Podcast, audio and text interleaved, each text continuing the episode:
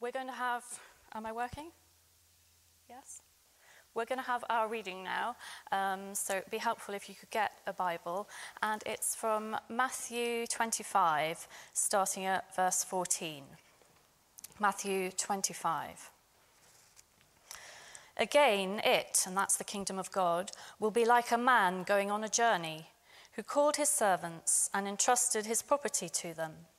To one he gave five talents of money, to another two talents, and to another one talent, each according to his ability. Then he went on his journey. The man who had received the five talents went at once and put his money to work and gained five more. So also the one with the two talents gained two more. But the man who had received the one talent went off, dug a hole in the ground, and hid his master's money.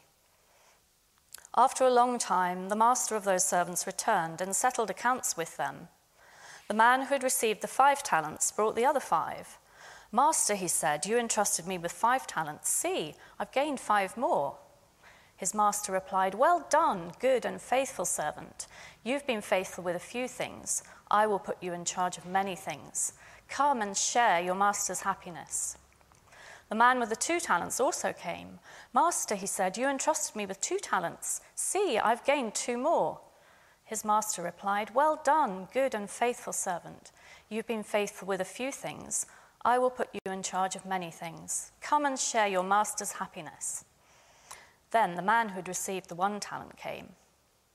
Master, he said, I knew you are a hard man, harvesting where you have not sown, and gathering where you have not scattered seed.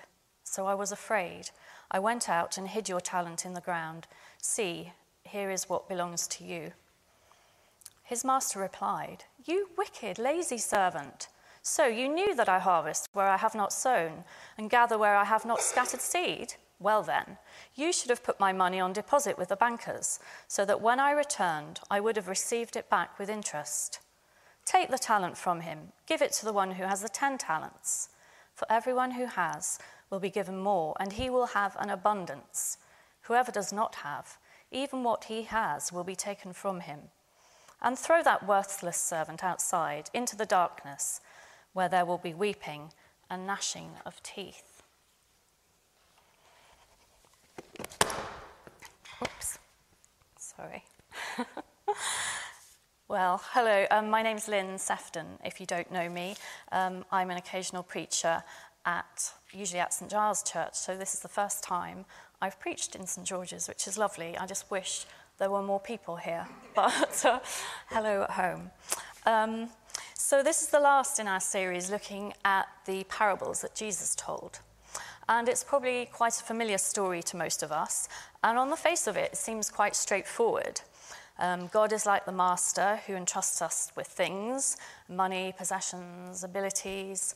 And if we use them well in his service, God will be pleased, we'll get a reward. If we don't, God will be angry and will be judged, perhaps even excluded from his kingdom. But when I was starting to prepare this sermon, I was thinking, well, that doesn't really fit with what we're always told about parables, that they're really designed to make us think and draw us in, and that they're mysterious and there's a, a hidden message. So I thought there must be more. And I've been reading this story and rereading it and really grappling with it over the weeks. And I think I have actually discovered some hidden well, lots of hidden value in it, which I want to share with you. Um, and let's revisit the parable. And I think we're so familiar, we just kind of gloss over things, don't we? So I'd really encourage you to try and listen as if Jesus is telling this for the first time to you. It's not just, oh, yeah, I know this parable. So it starts with a man going away on a journey, and we're not told where or how long he'll be gone. Actually, we're not even told he's coming back and he entrusts his property to his three servants. Um, he gives them varying amounts. Two of the servants are really diligent. Off they go straight to work doing business with their money. But the third, you know, and this is the first kind of thing we'll be thinking is slightly surprising, he's reacted differently. He buries the money in the ground. And in Jesus' time, people actually did used to do that sometimes to keep their wealth safe if they thought it might be at risk. And I think maybe his listeners are thinking, you know, is, is war going to break out? Or maybe this servant doesn't think his master is ever coming back. And he's a bit sneaky. Is he like, well, I'll bury it, and then someone else will come back when it's safe. I'll dig it up, and it will all be mine. Well, the story goes on, and we find out that the master does actually return, and he wants to find out what the servants have done with his money. So, what's the third servant going to do now? At this point, I'd like to just invite you to step back with me into the 21st century to a little parable from my own life. Um, as some of you know, I'm studying theology at St. Mellitus, and that includes some New Testament Greek. And last week, I was in a Greek Zoom class. I never thought I'd say those words. Um, we were supposed to have translated a passage from Romans and researched carefully into all the commentaries, and I just hadn't done it. To be honest, I was expecting that most of the class wouldn't have done it. I don't know why. But as the sort of teacher picked on people to translate and talk about a verse, it became clear everyone else had done it like really thoroughly. And I'm sitting there thinking, oh no, now what are my options? So I could just own up. Well, first of all, actually, I counted up the number of people on the Zoom call and the number of verses. And then there were loads of verses and not so many people. I'm thinking, oh no, it's going to get round to me. So then I'm thinking, I need a really good excuse. But then I thought, maybe I could, you know, we're on Zoom, there could be a convenient tech problem. Um, so I thought,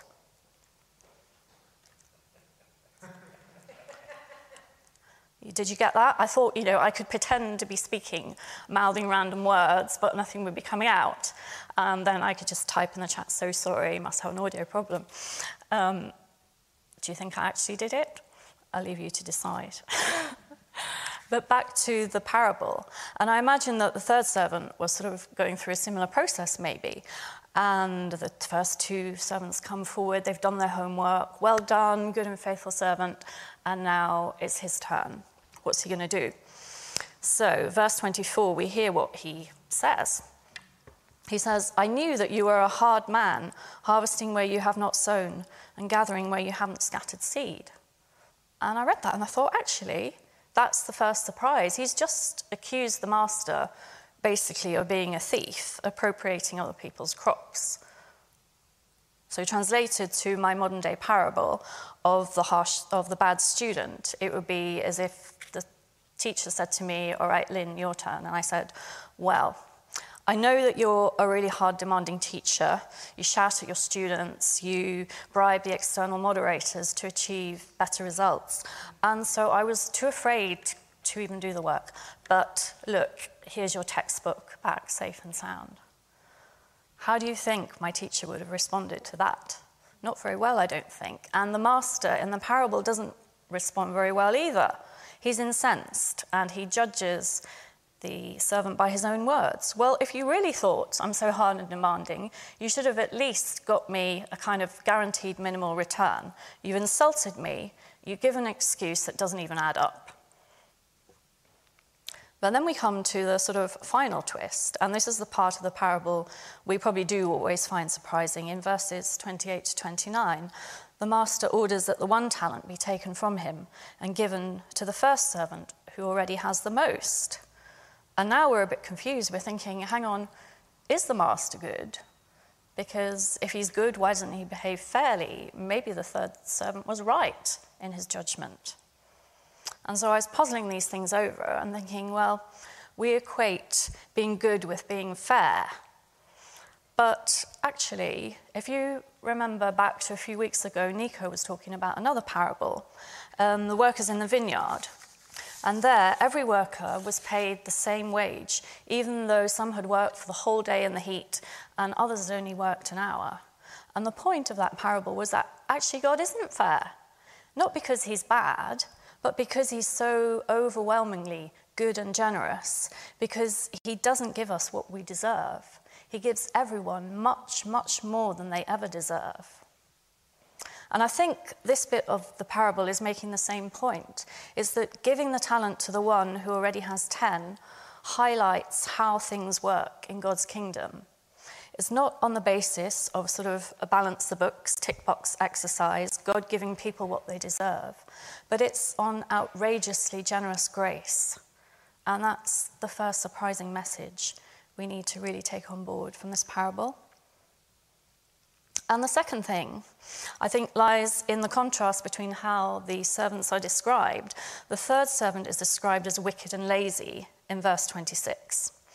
Now, if we read this quickly, we think, ah, lazy, so the message is we need to be busy, do more work. But then that contradicts this message of grace. So, mulling over this puzzle, and, and this is actually where I did do some Greek, and I discovered that the Greek word used here for lazy, okneros, actually the root is to kind of hesitate and be reluctant to participate or disinterested. And it's contrasted, you'll note, with the good servants who are commended not for being busy or hardworking, but for being faithful which in Greek is pistis, and that is the word actually for believing. So the first two servants were believing, and I think that this is the key to unlocking another hidden message in this parable. So, how were the first two servants believing? Well, first, they believed that the master would return. They would have to give an account for how they behaved, and so this, you know, had an impact. And in contrast, the third servant, I think, had doubts about whether that master was ever returning. And that too affected the way he behaved. Was it really worth spending his time and effort on the master's business if the master never came back? And secondly, and crucially, I think the first two servants believed in the goodness of their master. They believed that he was generous and kind, that there was no need to be afraid of him. I think we get a sense of that in the way that they come and present and they say, Look, you gave me this and I got you that. It's a bit like a child um, coming and joyfully saying to their parent, Look what I've done. And the parent says, Yes, well done, that's great. And he says, Come and share your master's happiness. We skipped over this, but I think this phrase contains a surprising hidden truth as well. You know, why would a master um, in, in Jesus' time, probably the servant was also a slave. Why would he invite the slave to celebrate with him? That's just not how masters normally behave. And it reminded me of Jesus' words to his disciples on the night of the Last Supper in John 15 15. I no longer call you servants because a servant doesn't know his master's business. Instead, I have called you friends, for everything I learned from my Father I have made known to you. And he also says, I've told you this so my joy may be in you and your joy may be complete. And I think the reluctance of the third servant to participate in his master's business um, was because he thought probably he'd gain more benefit from looking out for his own interests, which he might have been very busy pursuing, actually. And it rested on his la- lack of faith, really, his unbelief. The first two servants had a right understanding of who their master was, and that's why they were keen to get involved in his business. They knew he was good, kind, and generous. They knew it was an honor and a privilege to work with him. And I don't think that they were actually commended for the profit that they made, but rather that they'd grasped the truth of what it meant to work with this master and what he was like. And that's what really pleased the master. That's why he wanted them to come and share in his joy and happiness. Now, the final verse is, you know, it's one of those verses in the Bible. There's always one, isn't there, that we want to leave out. And we're like, oh no, throw him outside, weeping and gnashing of teeth. And our heart kind of sinks. And I was thinking, but actually, imagine what would have happened if the third servant had responded differently. What if he had just owned up to his mistake, admitted he got it wrong? He'd seen that actually this master is not a hard, harsh, horrible man. What if he'd asked for mercy instead of trying to brazen it out, blame God, shift the blame? I think we would have had a very different ending to the parable. Because every time in the Bible when someone realizes they've been wrong and admits it to God and is truly sorry and asks for mercy, God forgives. Think of the prodigal son, welcomed home with a massive party, and the repentant thief on the cross, welcomed into paradise to be with Jesus. The problem is that this third servant, even when faced with the evidence of his master's goodness and generosity shown to the first two servants, just couldn't admit that he had been wrong. Wrong about whether he would be called to account, wrong about what his master was like, and wrong, sadly, about where and how he should invest his time and effort to find true blessing and joy. So I am ending soon. Sorry, I've gone on. But just two things I want you to be clear this parable is not teaching. It's not teaching that God is harsh and mean and we need to be afraid of him. And it's not saying that the way to please him is to be really busy and successful. But it is teaching that we will all have to give account to God. It is all teaching is teaching that God is good loving, generous, and kind, and wants to bless us and give us joy. And our actions are important, but primarily actually of evidence of what's inside of us, what we believe about God, and how we relate to Him. So God's kingdom is all about outrageous, undeserved grace. And in order to receive this grace, we just need to believe in Jesus' lordship and his goodness, and then we will act accordingly. And then we too will hear the approving words Well done, good and faithful, or believing servants. Come and share your master's happiness. So, if the band could come up, we're going to have a, a time of response, and I hope you're able to kind of continue engaging with this at home. Um, and just some possible areas you might want to reflect on. Firstly, like, do you truly believe that God is good and loving and generous? Because if, if you don't, God really wants to change that in your heart and minister to you because when that's when we're absolutely convinced of that truth, that is when we are freed to, to serve Him and to love Him and to love other people. And we know that it's worth it. We know it's worth investing our time and energy for God because we know actually our interests are so closely aligned, you know, and, and He wants our good, He wants joy for us. I also felt when I was preparing there might be some people who kind of relate to the servant who's only been given one and they're thinking it's unfair. God's been unfair to me. He gives other people so much, and I've got so little, maybe especially in this time of lockdown. And just, I feel God wants to encourage us that it doesn't matter if you've been given one, two, or five. You know, God loves you the same. And if you respond the same, everyone's going to get the well done, good and faithful servant. Everyone's invited to share the joy. So don't be tempted to disengage and retreat or blame others or make excuses. Just throw yourself on God's mercy. Yeah. And yeah, I suppose the thing going through I thought, you know, isn't it, isn't it great that God wants joy for us, especially at this time when joy and hope is, is quite scarce, isn't it? I hope you're really encouraged that God's invitation and his offer is to joy. And that's a joy in the eternal future, secure with him.